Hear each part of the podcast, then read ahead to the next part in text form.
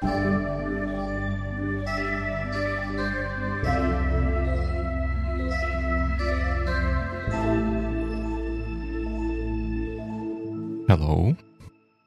Hey. Hi. Oh my god, three voices again. What does it mean?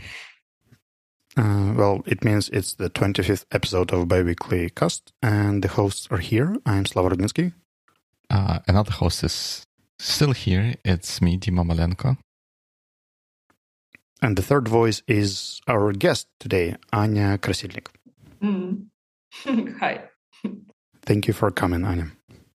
Thank you for inviting me. Before we get to the introductions and the topic, uh, as always, we do have a short follow up from the previous episode. Do we? Do, do, do, you remember when we? I'm not sure if we used this word. We, we may have used this word when we discussed uh, the book Courage to Be Disliked last time, the, the word etiology. Did we? I, I don't like one way or the other. Like it's it's used in the book and it's used quite quite heavily. And I have to confess that like reading that book was one of the maybe I've heard this word previously, but this was the one when it really registered with me. And lo and behold, like in, in the following week after we had this discussion, I was reading completely unrelated article about reliability of complex systems, and they used the word etiology a couple of times. I, I thought that was kind of a funny coincidence. Coincidence or yes, Baader-Meinhof syndrome. Yes, yes, yes, yes. That's right. Fair enough. Let's see how often you will start hearing nonviolent communication after today's episode. yep, yeah, we'll see. We'll see. Actually, it's interesting. Uh, my students, when I used to be a teacher, quite often mentioned that as soon as they learn a new word, uh, it's kind of like uh, this word is kind of like pursuing them all the time. So it's just like, yeah, I don't know how it works, but usually it is like this. As I said, Baader-Meinhof syndrome. That, that, that, that's how it works. Right.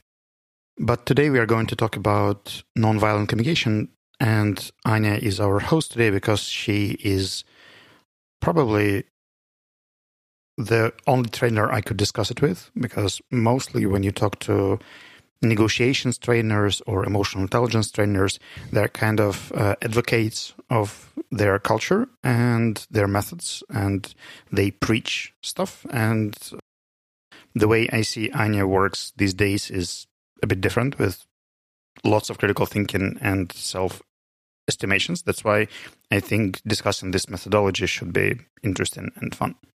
Cool. I feel excited because my need for curiosity is satisfied. yeah, yeah, you, you forgot to mention the reason, like the behavior or the situation, but we will get there. We'll get there.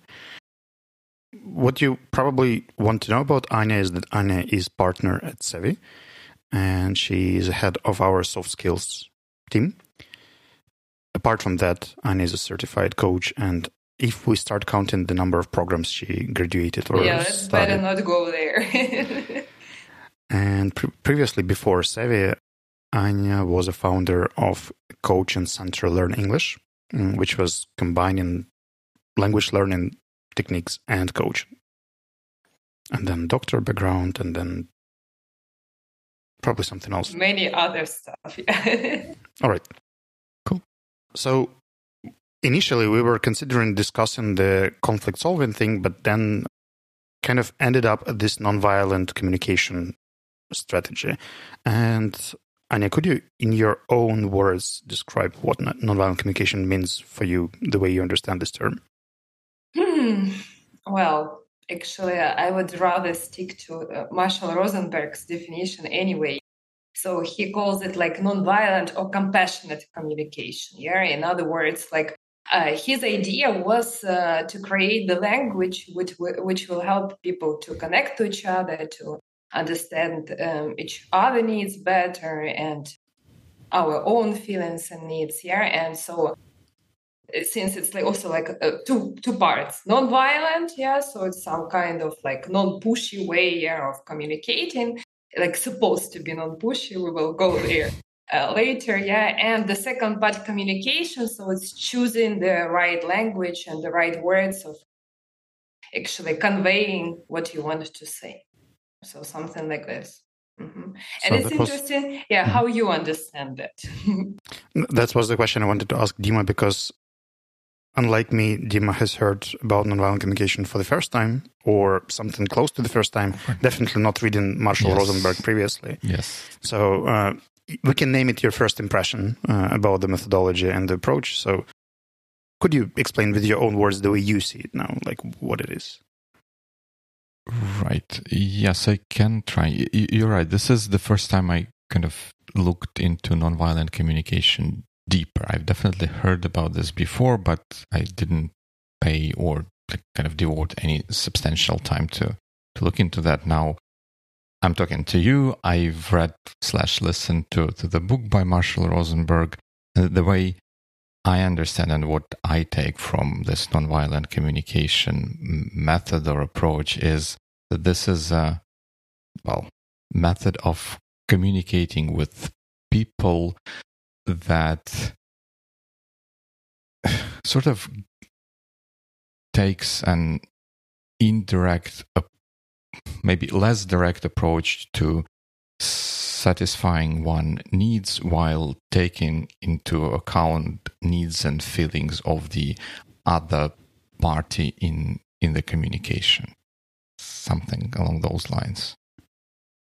Hmm Well, I'm somewhere in between uh, you because I have heard and known about nonviolent communication for a little while, and I even worked with Anya on part of the workshops. But generally, I've never been a full supporter of uh, NVC. But there have been a lot of people around me who were fond of this, and for me, it seems more like something that comes from therapy rather than life or communication. Like I, it's hard for me to imagine why average people would use something like this on day-to-day basis even if they were taught in school or if they, if they were educated. It doesn't seem organic or natural but it seems very mm, reflective i would say.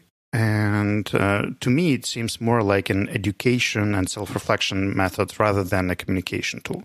But we'll get into this uh, further in the discussion. That's a good point I found a definition from Wikipedia, which might be also interesting.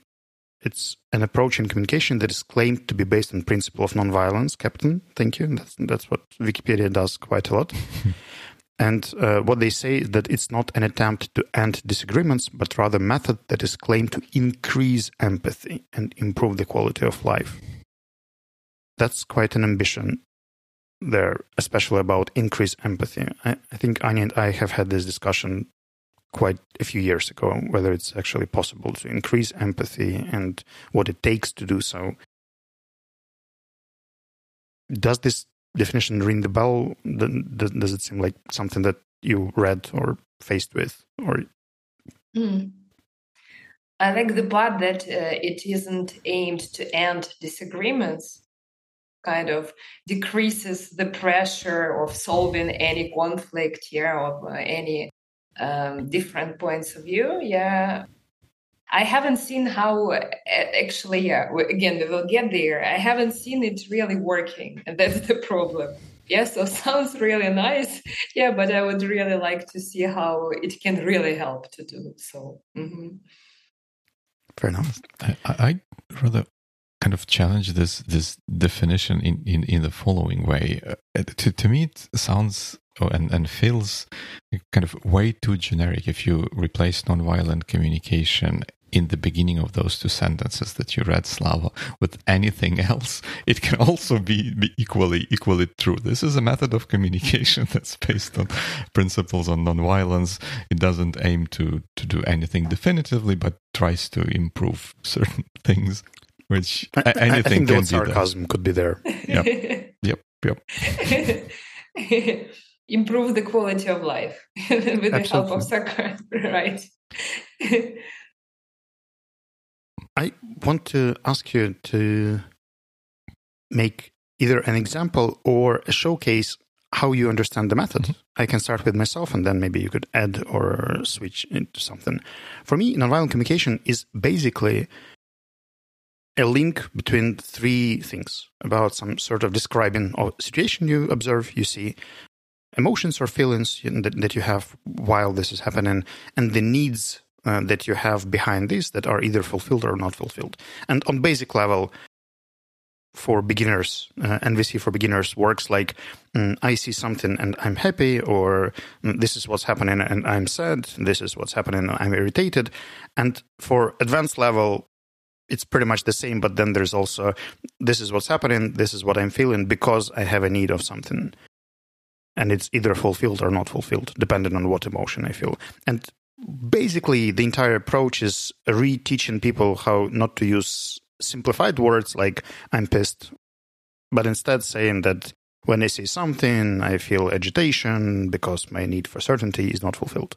And this idea of the pattern, I see something, I feel something because of my need, um, is the way I see the method overall, like the simplified version of it.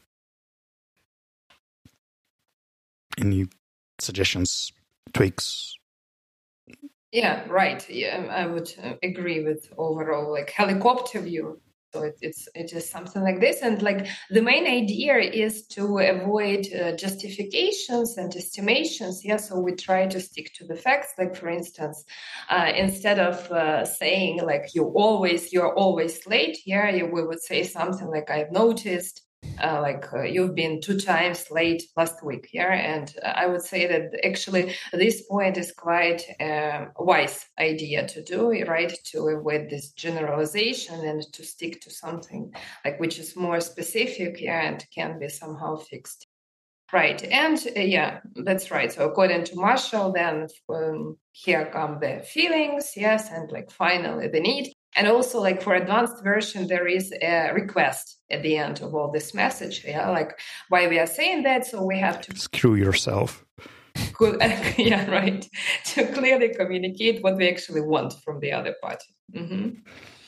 Yep. Yeah, I, I don't have anything to, to add to, to, to the description or to understanding of the uh, of the method. I would have some some other things there, but maybe can we use um, this what what we just discussed like i uh, an example right? I when we say you're always you're always late and we say that we need to well the nvc method recommends that we first state the fact that you've been late three times out of four which kind of presumes that you need to keep track of those things which which is a separate kind of thing because maybe the previous late time was two weeks ago and by the time you would want to use this knowledge, it's already too late. It might be too too vague in your in your memory. But uh, okay, that, that that's the method. But here, I, I would have a question for you. What what when when the method says that we well we want to state the facts and then express uh, our feelings towards those facts would it be fair like if i say that it feels to me or i have an impression that you are always late without Maybe I don't have the facts in front of me, and that that's why I want to be cautious. I don't want to call it kind of you're always late, but it feels to me that you're always uh, always late. Would that go against the the method here? I think that you're applying kind of a tool about uh, impressions, like it seems to me, or right. well, I uh, feel it I feels. Feel, yeah. But but then there is still this generalization which is against the method. So you kind of emphasize the opinion but still keep the generalization. Mm-hmm. Well, actually, according to Marshall Rosenberg, I think helps uh, to uh, be uh, like I would say uh, closer to the method. Yeah, and uh, I even like took the example from the book uh, it was interesting for me also to discuss so uh, he says for instance that it's not right to say like she won't get her, her work in but it's it would be okay to say i think she won't get her working. So just as soon as you add this i think part yes it's uh, kind of uh, becomes non-violent which is in my idea quite uh, in my opinion quite controversial i would say yeah because like you can add like to any phrase i think yeah and that's that's a kind of it yeah okay i'm not violent it's just like my opinion i think um, well, you are not a very nice person. Yeah, but it's just what I think. and, and you can add like, but, and, and, and nothing can move me from my stance on this matter. Yeah, right. Interesting. Okay, but actually, on the other hand, there is a kind of like advantage of at least adding this, I think, part because uh, then maybe like uh, maybe presumably the person would be more open for some kind of like um, discussions, right? And like changing their minds. Yeah, because if you say like she won't get her work in, it sounds like it is like the fact it is the truth yeah and when you say i think at least you uh, accept some kind of subjectivity here so i would say it's it's already at least a small step forward like it sounds for me mm-hmm. i'm not sure it was on dima's radar previously but according to my impression i think that uh, NVC was getting trendier and trendier for the mm. past 10 years until the war started. And then we got back to violent communication saying that all Russian people must. And it's going to be on YouTube, so I'm not going to say everything I think. But I think, actually, can we uh, report uh, a video saying that this person thinks that something somebody should do something bad and it's not a hate mm-hmm. speech because it's just an opinion. Yeah, my understanding um, technically you can report anything even if there's no no grounds. No, no, I mean you can that. then appeal to the reports and like no no no no no just mm. pay attention. There was I think in the beginning before I used all the hate speech and stuff. But anyway, th- there was an uprising trend. Like people were trying to use it uh, this method in business. They were teaching managers how to use NVC mm, to techniques, it seemed trendy to me. Hmm. Anya, would you agree about the trend and maybe suggest yeah. ideas why it was so? I, I would agree, and uh, I would even change it to the present tense, not to the past tense, because uh, I can still see quite a few requests on uh, like um, training on NVC and on implementing NVC into the culture. Yeah, so it's both in Ukraine. Yeah, I, I have I can see this uh, orders and requests, and also in Europe. Um, I have tried to monitor the market, so quite many companies are interested in that. In the US, I also know a friend of mine is in a huge corporation. So they use NVC as a standard for um, culture, for communication inside the company, right? So it's it's really moving. And the question was like, why why, why? is why like that? Yeah, um, it's interesting. I've been also thinking about that. So uh, I believe that maybe uh, I agree here with you, Slava, that it's kind of like very, very close to psychotherapy and maybe people have inside uh, their request for like um, uh, more reflection for treating their traumas and things like this. And that's why maybe they see it as a tool which may help them like move forward towards that and um, i think that can be the probably the first reason. And the second reason like if you uh, start reading or listening to marshall rosenberg's speeches and lectures yeah it's it sounds like you know very uh, heroic movement towards that kind of communication. So he promotes that as real as a humanistic way of communication like um, people to people heart to heart yes a kind of like also close to spirituality. Uh, so maybe I think that uh, some managers they also want like to go with this trend and to say like we are doing something uh, positive here. We are helping people to develop. So I think it can be also like the aim as well. Mm, all right, I, I probably won't elaborate on that. Have you had any thoughts, both of you guys, uh, on why it's it's really so trendy and popular?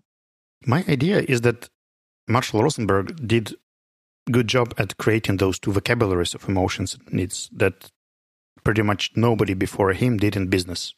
Like it was never done on any methodology that I know. Uh, it was usually the simplified way. And I think that when it's tool based and described, it's kind of getting easier to use, and people have some other needs, and they fulfill these needs through this training, and they learn some, even the vocabulary, like they, they learn, let's say, 100 emotions, uh, the way they sound, and they learn to recognize them, which is good. I I think it's a positive thing, but I'm not sure it should happen at work and uh, the company should pay for this thing. Uh, the company might pay for this thing as a benefit, but the person would be much more open to professional therapist and get uh, help from licensed professional rather than from another manager who learned NVC three weeks ago, just like you, and is learning because I think it can be damaging and manipulative and lead to a lot of difficulties. It's like working with a non-professional therapist in certain way, and mm, this is where I think that it's kind of risky and dangerous. And uh, I was really careful about the method, especially when people were trying to apply it in business, because I think it could bring as much benefits or good uh, and bad.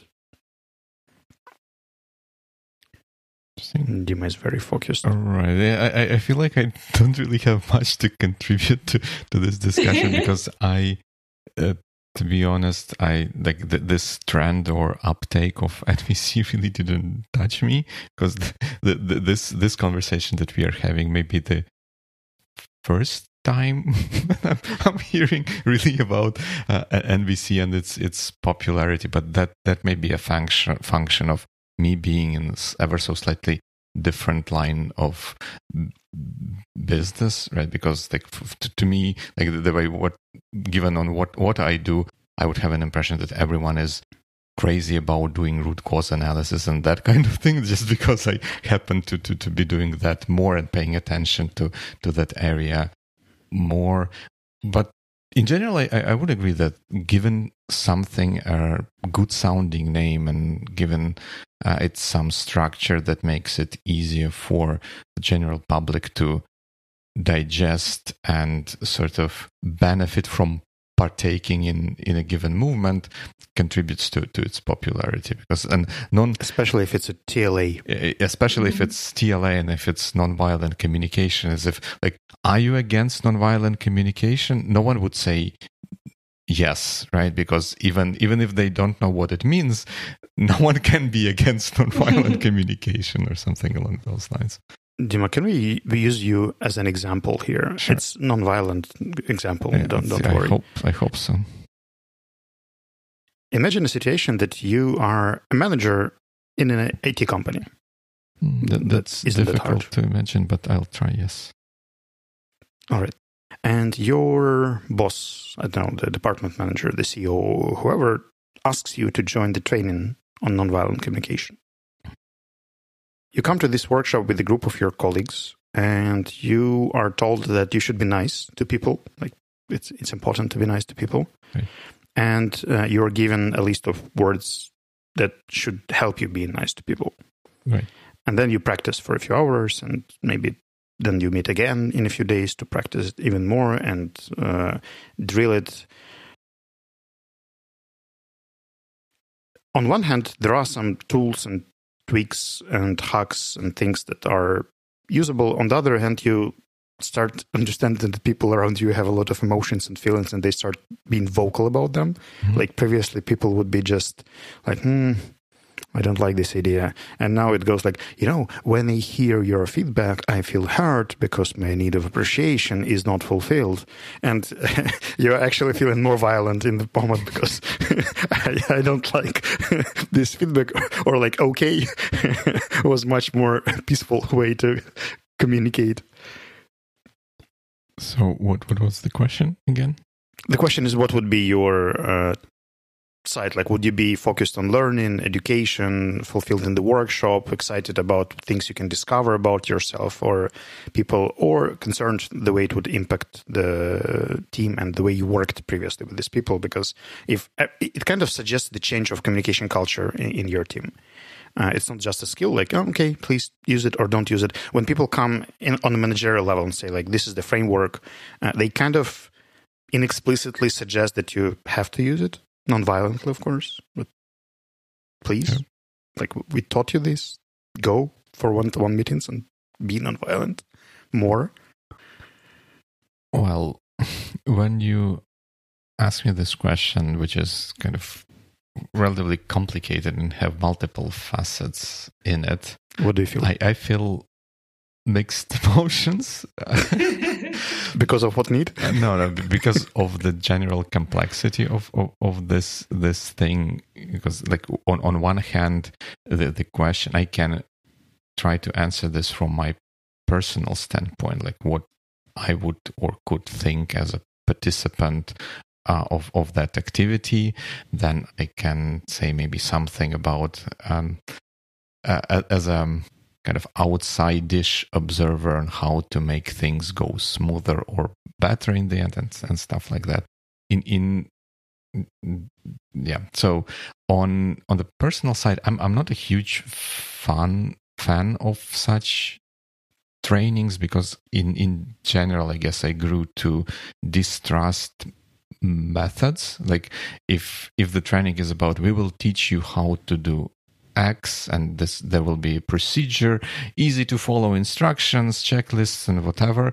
I I kind of tend to distrust this thing because I personally I would want to understand deeper what's behind it, what what makes this thing work, and then only af- after that I can sort of trust the method and follow. If it's simply a drill on these are ten words, you need to use them.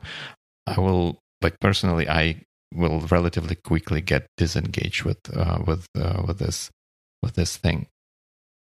But then, uh, of course, I will try to weigh potential risks or something like that. But there, I would be of opinion that it's better to do something as is as in try something and see if something works rather than not do that. And i would hope i would hope i'm, I'm i cannot commit to that but i would hope that i would have trust in my team to decide whether they also think that this this could work for them for us and make make judgments that, that way. And and and one more thing like very last thing i i, I promise. Also like with I guess it maybe comes with with age. I find it more and more difficult to buy things like wholesale. Like this is the NVC, this is the method with all its parts. You you you kind of take it all and start living by NVC. It for me, especially in recent times, that never happened like this. When I learned about something like like that, I would pick a few ideas which I think would be useful for me for the way how I work or which would reinforce some of the my previous beliefs or, or views on things or maybe correct them. And i will take those and sort of enrich my view of the world with those and, and start hopefully leading my life with uh, with with that new new understanding without necessarily buying the whole method or following the whole method I'm mm-hmm. not sure if it answers your question. It does. It does.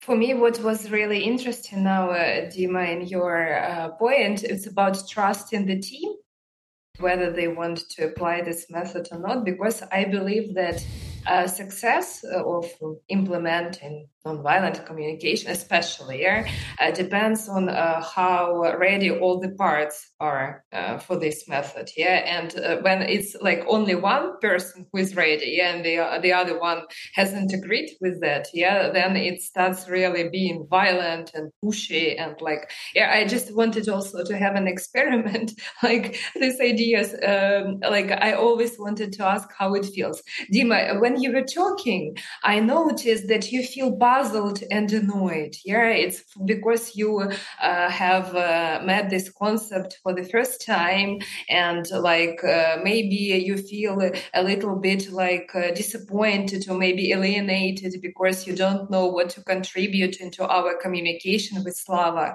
or also maybe you feel kind of inferior, yeah, because like we are talking uh, and uh, you feel like lost. How do you feel right now? I don't feel, feel, good at all, and I'm not sure. I, I, I'm not sure if I picked this up from from from the book, or, like the way when when you were talking, the way how you impressed your feelings about my feelings on me kind of felt awkward and and and uncomfortable almost to the degree of that kind of famous kind of sort of manipulative question of have right. you stopped mm-hmm. drinking mm-hmm. cognac in the mornings yeah, actually, for me, it's one of the most controversial things. It's about they they call it reflective listening. Yeah, mm-hmm. and uh, I have been on also on the training myself as a as a trainee. Yeah, and like in that moment when somebody um, returned me in such way what they have heard, yeah, I was uh, uh, uh totally not ready to use nonviolent communication. And the only thing that I wanted to say, I feel like I want to kill you right now. yeah. so and this dialogue also in the book for me looked quite uh, controversial like uh, also uh, so the person has come with something rather um, like rational yeah rather uh, specific. And then like uh, the uh, other person who is applying non-violent communication should say like i feel right now something is happening to you. You feel tense. You feel irritated. Yes i'm like why? Yeah i just wanted just to discuss the thing and that's it. I didn't want to go deep into analysis of my feelings and what's happening to me right and things like that mm. Anya, have you ever had training programs? I mean, have you ever taught training programs uh, purely on nonviolent communication, not just using it as one of the tools, but fully based on NVC? Mm-mm. Luckily, never. Yeah, yeah. I refused from that. Yeah. So uh, even when uh, our clients asked us to teach nonviolent communication, I suggested, like, I asked, like, why do they want to do that? Yeah. Then we uh, typically we would get to the point that they need the tool for conflict solving. Yes, and uh, then I said that there are really some nice things that can be taken from nonviolent communication. Yeah. So really nice things like to distinguish facts from generalizations yeah like also maybe to understand what's happening to you and what kind of your needs uh, trigger you to feel what you feel right? And this is what can be really given yes at the training. But just like purely non-violent communications for some reason i'm like you know uh, just from the time when I learned it myself as a trainee, I didn't like that. Yeah, and like uh, this time again, while we were preparing for our this podcast, I decided to reread the book again. Yes, and from the very first pages, I also like I feel triggered and I feel some manipulation there, and that's what what I don't really like. So that's why I don't like really teach on that. Mm-hmm. And when you did uh, use some of these tools during the workshops. C- could you uh, generalize or categorize the attitude of people, like when, when they face these tools for the first time or when they start practicing? What kind of uh, is, is it anyhow different from other methods of emotional intelligence or conflict resolution that you teach, or you just take this like abstract vacuum tools and without the philosophy they are not that triggering?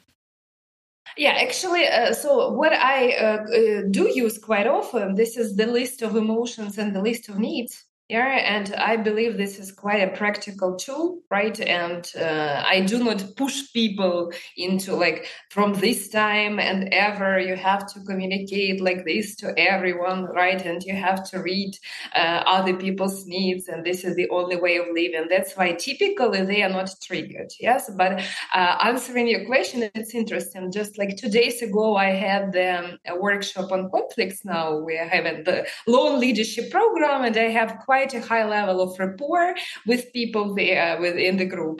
And they just decided to try this NVC method. We had a simulation and I was playing like one of the uh, participants of the conflict situation. And I really said like, right now I feel disappointed. I feel alienated.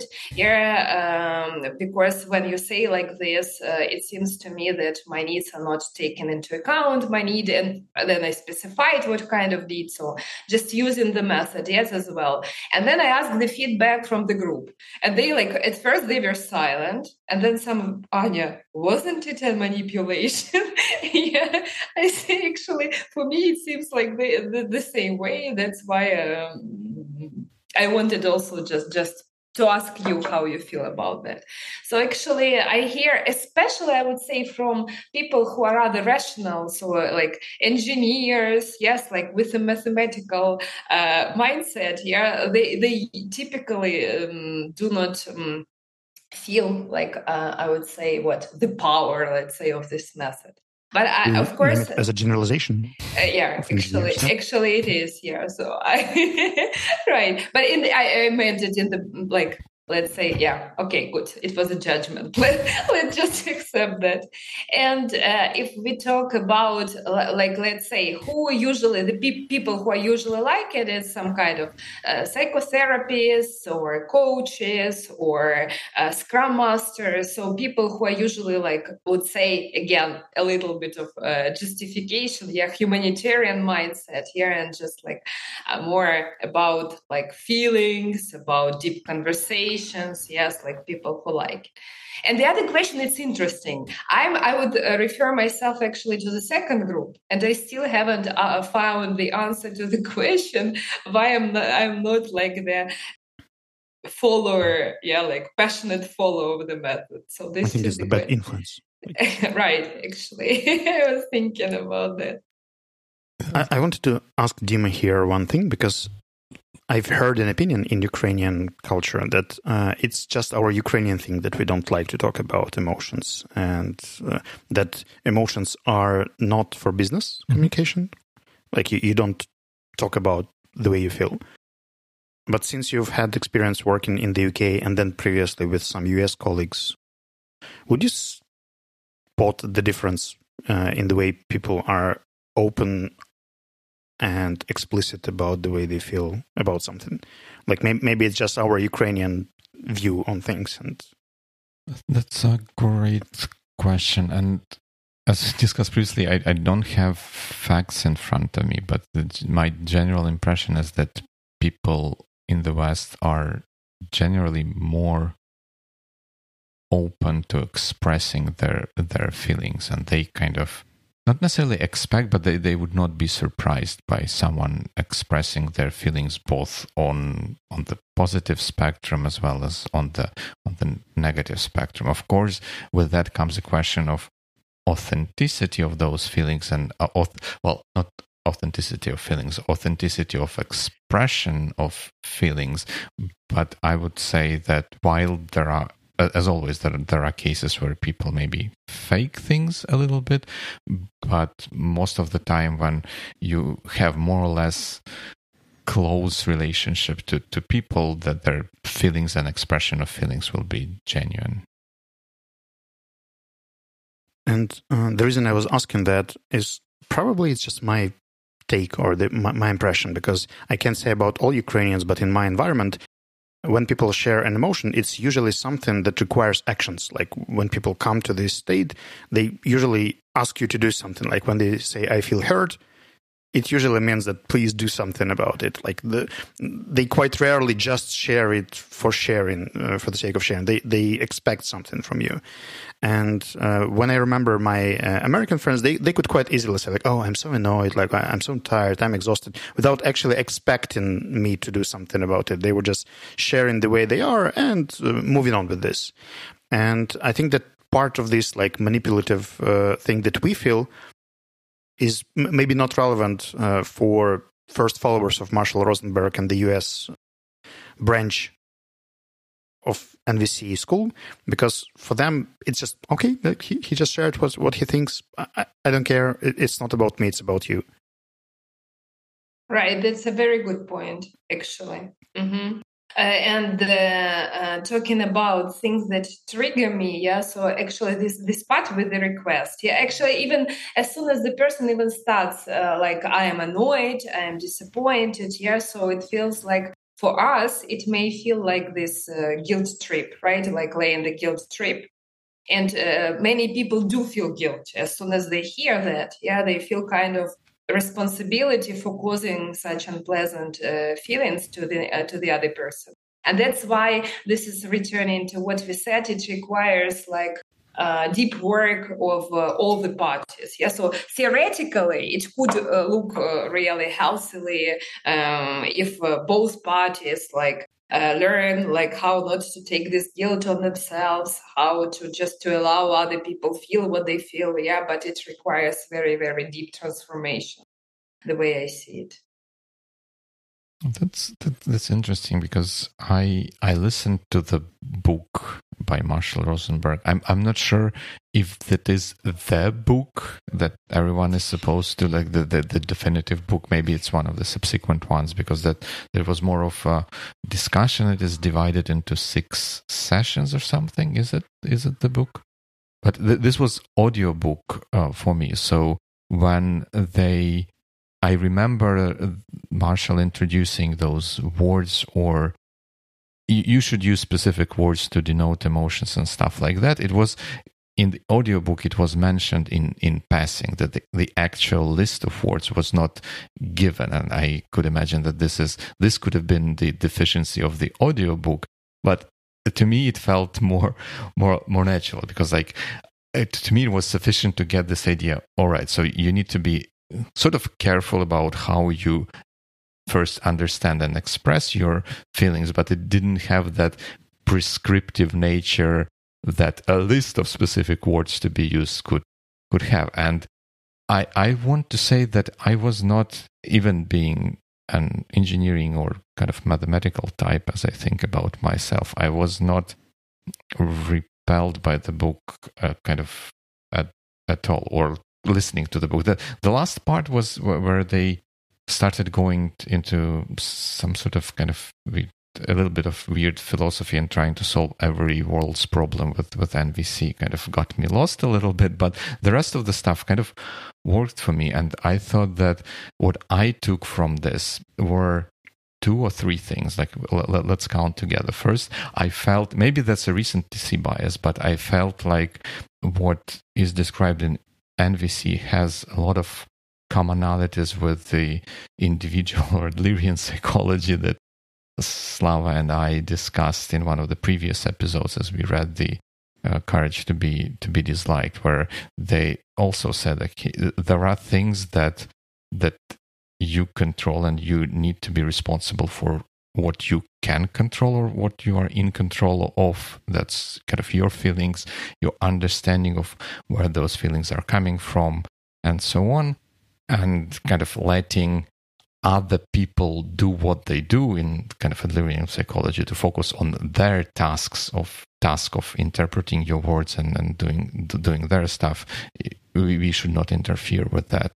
So th- that was one, one takeaway. I felt like there are many many things that connect what's described in NVC to to to those ideas of uh, individual psychology. That's one thing. The other thing was the the kind of the, those four steps where we say we observe, then we understand what we feel, and we express those feelings. Then something something else, and then we get to to the needs. Well, th- then there is a strategy like the, the the actions or something that we should not suggest other people, but skip to to the need, kind of to to the to the goalpost of where we want to get. I, I felt like that even on an individual level made a lot of sense. And and i will try to explain why. Because the, the, the whole idea of separating the facts and actual accurate understanding of reality from our interpretation of reality i think is is very powerful. This is what I quite often use in my engineering practices as well. Because when someone will uh, run screaming towards me saying like oh our system is is down like everything is broken and on fire first question i would ask them because the system is on fire and everything is broken is judgment statement like I, I need facts like what did you observe uh, and and quite, often from untangling that you can a get to to better understanding of the problem but quite often you can also get to an understanding whether there is a problem at all or or not. And i felt that, that that's that's a great idea. First before kind of reacting to something understand like what it is that i'm really looking at and then think what i feel towards that. And then the, the part of expressing those feelings is a bit controversial. I, I would agree with that. That, sounds awkward. Like someone tells you something and they said, "I feel sad." in relation to what you just relate to me or something like that. So, so it feels awkward, but I felt like the internal understanding of, oh, this is what happened, this is how it made me feel, and kind of and enriches and informs my further choices of actions and also i felt that the idea of like the need as a ultimate destination in an interaction also makes makes sense because by and large when i want to get to well i, I would need to, to to get to to the office uh, as we finish this discussion the the means by which I get to, to the office are less relevant. If there are there are problem there's problem with the tube, I might need to take a bus or maybe a Uber or something like like that. That's that's sort of secondary to, to the whole idea of my need to be in the office because I have meetings planned with with with people. And if I focus on that, that would make me less frustrated about severe delays on the central central line, which will impede my ability to, to get to the office, if you know what I'm trying to say. So I, I felt like that there are useful ideas ideas in the book, even for, for engineers, if I may use this word. My terminology. And I have a question for you guys. Uh, since Dima has mentioned this, like um, like interesting idea of distinguishing yeah like facts from a personal evaluation. Uh, there is an example from the book. Uh, so uh, the way we shouldn't say it's like uh, let's say a mother is talking to her child. Yes you are too generous. And the uh, version which Marshall Rosenberg suggests is when I see you give your all uh, lunch money, I think you are being too generous. And now the question is whether the second uh, sentence is really sounds really better to you, and if yes, in what ways and how much better. To me, no. yeah, same, same, here. To, to, to, me, that that one, at, at least the, the first one, you, you can see someone exclaiming that like you, you are too too generous, and it will be sort of authentic, right? You, you can that sort of natural reaction of someone. This could be a natural reaction of someone to what they observe, but that, especially in this form, when I see you give all your lunch money, I think you're being too generous. It, it kind of sounds way too artificial because um, maybe like the portraying this onto myself like maybe i would have a feeling that i'm kind of worried rather than thinking that you are too generous. I would be the, the whole idea why this caught my attention would be that it makes me worried about something and then at least expressing the worry rather than general observation would make more sense? I don't know.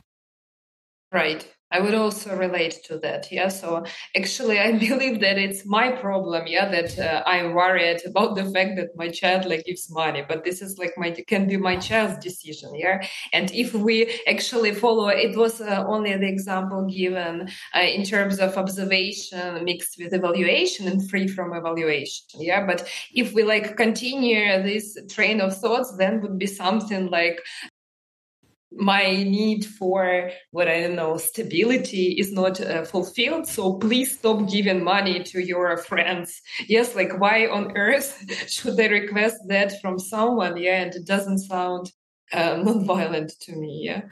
Right. And just one more about feelings also. Um, you are disgusting, yes, versus I feel disgusted. So actually, again, according to Marshall Rosenberg, it's okay to say I feel disgusted. But as for me, again, like everybody then understands that I feel disgusted by you. Yeah. And as for me, it doesn't change. Of course, not by you, by the situation that you are causing. Yeah, so actually also quite quite controversial. That's why uh, you were talking about this uh, individual uh, uh psychology. Yes, uh, uh, it's interesting. Yeah, I, I, have heard something like when I listened to your last episode. Yeah, and the the basic idea is for me that we should be responsible for our personal needs. And actually, it's interesting that in some chapters of the book, Marshall um, does write about that So the idea is, and there are even some great exercises where he suggests uh, deciphering between like taking responsibility or not taking responsibility. But then, as for me, there is then again contradiction. Yeah, when we say phrases like this, it seems like you know, like my child is responsible for what I'm feeling. Yes, and like I'm asking, okay, like still according to the idea, uh, he has his right to uh, disagree and to refuse, uh, like from my request. Yeah but the whole first thing sounds so much manipulative. And like i say i'm worried. Yeah you know it makes me really unhappy when i see you giving this money yeah and the child already feels kind of like you know trapped yeah into this guilt state and like what, what they should do yeah in this situation. I'd like to suggest another cross cultural aspect here because there was this movie with Tom Hanks, A Beautiful Day in the Neighborhood, which uh, tells about the narrator from the child TV show that teaches mm. kids to say something about the way they feel. And it is an actual TV show that was broadcasted for years uh, in the US. And I think that this thing is the fundamental difference between Ukrainian kids and uh, American kids right now because we have to learn these things in the adult age. Like we haven't learned these through the cartoons. We haven't learned these things at school. And that's why when we are given a model like uh, I see something, I feel something, my need and my request, it doesn't work because we don't even have the right words.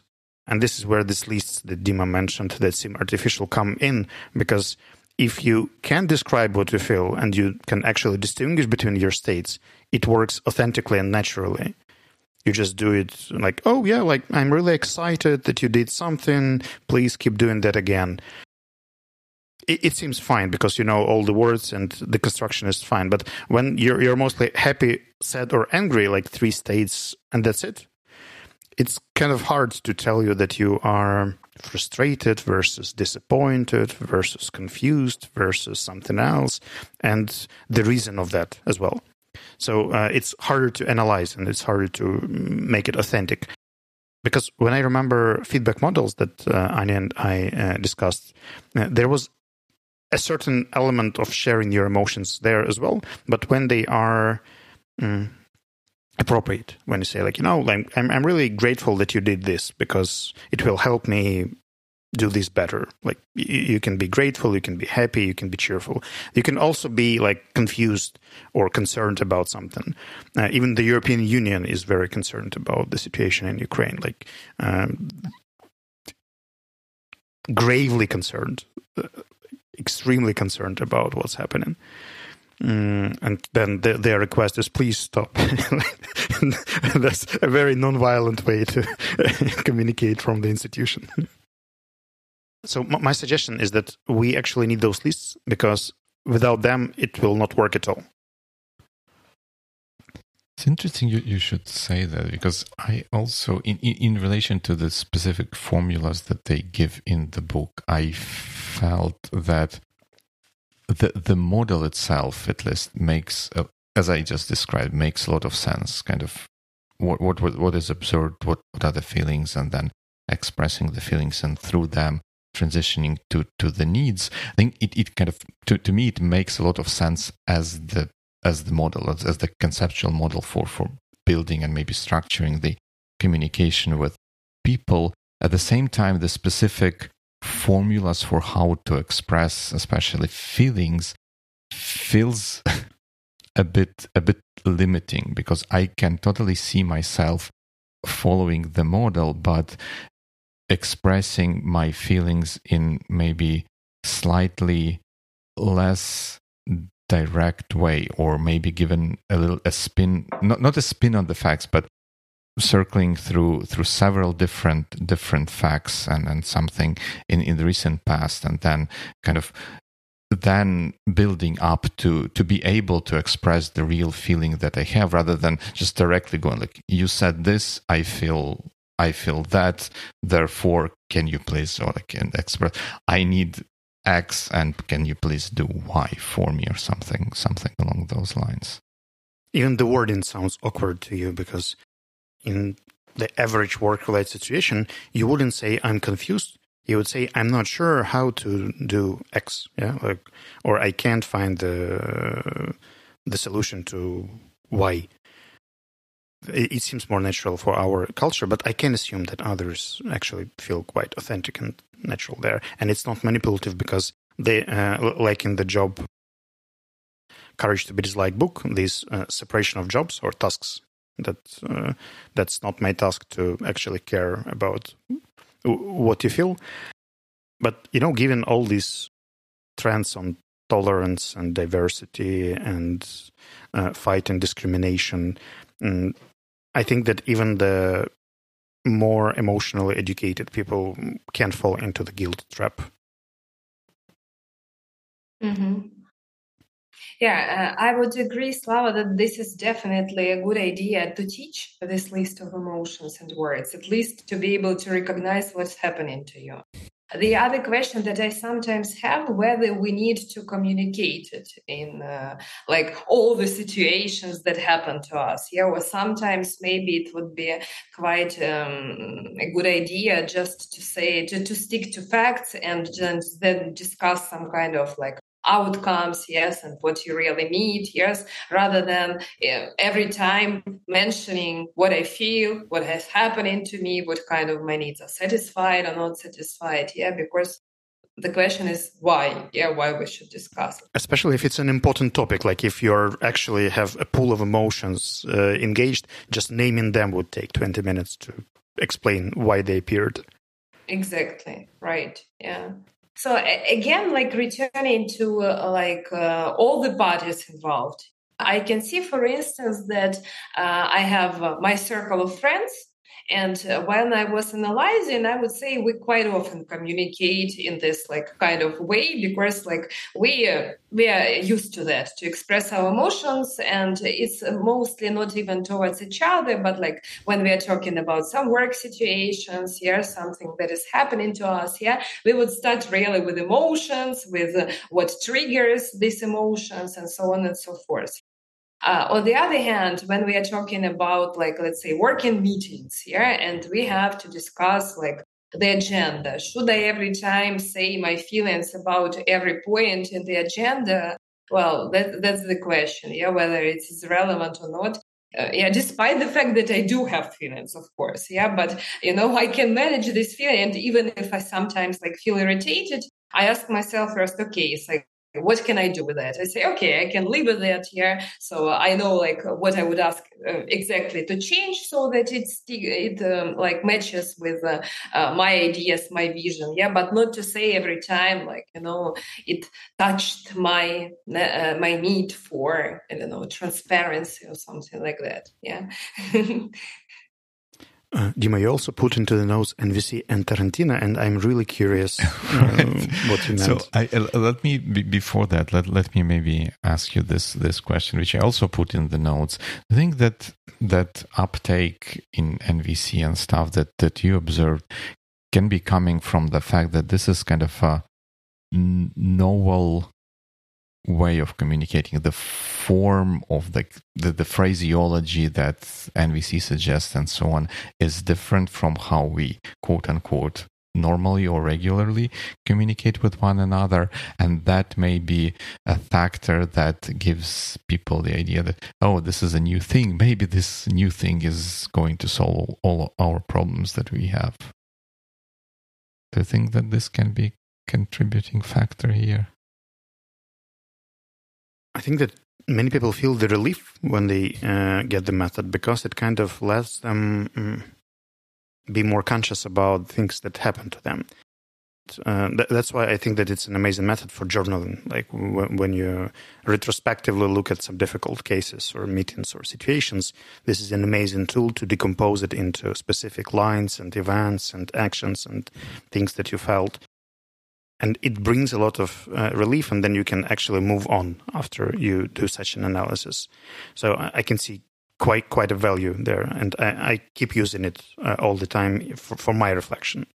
But uh, i think that we tend to fall in love uh, in tools that help and that this uh, thing moves us away from the reality that like not everyone likes it, not everyone is able to use it, and that it's not appropriate for different types of people. I, I think uh, it can be very well illustrated by uh, Anya's first years in Sevi. She was very fond of a number of things that she tried to integrate into our collaboration. Some of them actually got integrated with much of my resistance and conflicts. Some of them were never integrated and uh, just fell off. But the idea of bringing in the tools that work for you and suggesting them to the team is kind of care. But then uh, I would quote Dima Malenko from uh, earlier part of our episode. Uh, you should actually ask your team, like, and see whether your team accepts this thing and trust the team. Yeah. Great. Yeah, I would here continue, uh, Slava, your idea about using that for self reflection. And here I would believe it works really well. So you can follow all the steps. Yeah, like what I observe, what I feel, um, what my of my needs are satisfied or not, and what would I want to request also can be a really great question. And then you ask yourself whether it will be really non-violent to request such a thing, yes, or whether it is like your personal idea to change the world uh, according to your needs and your personal desires, yes, and like to fix someone so that you like uh, the situation more and you feel like, you know, more relaxed. So it can be really, and here I have zero questions. If you use it just for yourself, yeah, I would say it can really help uh, to solve some of the problems.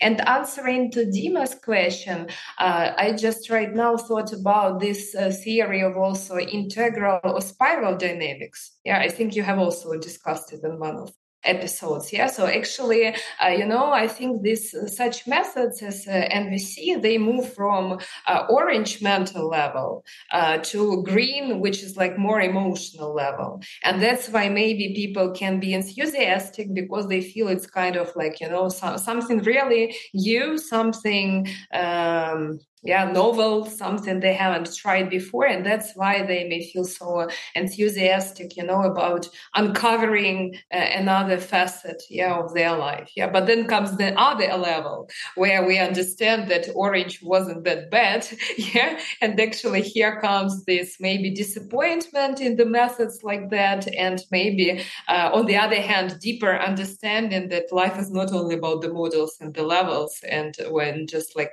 methods yes but something deeper than that yeah and you should not stick to like some steps but more like about feelings that you really have authentic feelings yeah and authenticity and sorry just one more thing. I really liked dimas uh, your uh, answer about like you are too generous sounds even more authentic than when i notice you giving lunch to people. Yeah so i would say there is more power and more love even like you know in in being yourself and like say sorry yeah right now i'm judgmental but that's that's the way i feel right now. Yeah and it can be like much more uh, than um, compassion i would say yeah like returning to Marshall words in such conversation than these artificial phrases when we are behaving in a very right way right as I was speaking and listening to Anya's answer, I felt anticipation because my need for curiosity was not fulfilled. Dima, could you please yes. tell us yes, so, so, what is the relation yeah, so, so between NVC that, and Tarantino? That was a build up. Like I, when I was listening to, to that book, I kind of was struck maybe in a bit of an exaggeration, but still I kind of saw some parallels with uh, at least how Marshall uh, Rosenberg when when he kind of enacted some of the dialogues he had with people, that reminded me of some of the dialogues in Quentin Tarantino movies when in seemingly and kind of really hostile situation the characters there would would would talk as if like everything is as normal. So, sir would you please and, and and stuff like that. Like something that you would not expect from people in in this situation. And i think that added to the charm of of the movies themselves. Like when like uh, there was in, i think it's Django that there was a scene when the slave owner, slave master was talking to a slave, and then the slave girl says that, "Hey, um, I don't understand like what what you said," and and the master said like, "You would ex- expect him to express anger and kind of irritation that hey, you you kind of stupid slave, you don't did, don't understand and don't follow my orders." He would say, "Hmm, I can see that. Let let me explain you this in another way," and, and so and and I I felt like the, the, the, connection to, to novelty question that I just asked, like, is that the, this way of talking is different from what we are used to, I, I would say. And I think in some of the Tarantino's movies, the dialogues are also built not not entirely in, in a non-violent way, but in a way that's different uh, from what you would expect from people in a given situation portrayed in the movie and that's how i saw like some some sort of connection between dialogue suggested dialogues suggested by nvc and um, tarantino's movies so a subtitle idea is what do Marshall Rosenberg and Quentin Tarantino have in common? Right. And and cool. so I have to I have to ask like was your need for curiosity satisfied there? Was I able to do to give it justice? More than satisfied. Like you've satisfied my need for 123.5%. Yeah. When you say that I, I feel happy. My need for, for being appreciated is satisfied is being met. Any requests? Like, should I tell you more uh, stuff like this? Please. Please don't stop. so, guys, if you could sum up our conversation with the closing line, what would it be about? Like, what's either your mm, line to the audience or to us? Like, what would be your summary of the conversation? I feel thankful for for us having discussed this this topic, and uh, thanks Anya for suggesting this NVC. I, I, I feel like I'm I'm smarter after those. Well, I'm smarter and better equipped for for dealing with the real world now that I have read the book and kind of researched the topic a little bit and have had this discussion with with you guys to to, to look at different facets of challenges in communication and challenges with this with this specific method. So Yep, uh, that, that's how I feel, and I, I would recommend people look into this. Uh, as we discussed, maybe they will not buy the entire method, but I definitely think that there are ideas that are worth considering and maybe adopting and using them in day to day. We will also include those vocabulary lists to the show notes. And needs, right? Yeah. Yeah. Cool yeah it's it's definitely something useful. And uh, just again uh, about suggestions, I would also suggest maybe not even reading the entire book, but there are really nice exercises in the book. I don't know whether they were in audio version or not.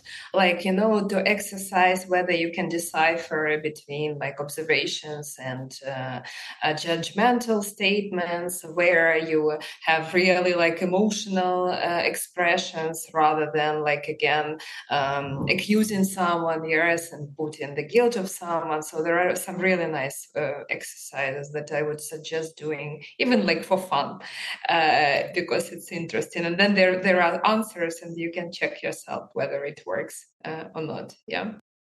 Cool. So I'm also happy with uh, our conversation here and like the sentence uh, like i don't know some kind of like to sum up here i would say be unexpected and empathetic like tarantino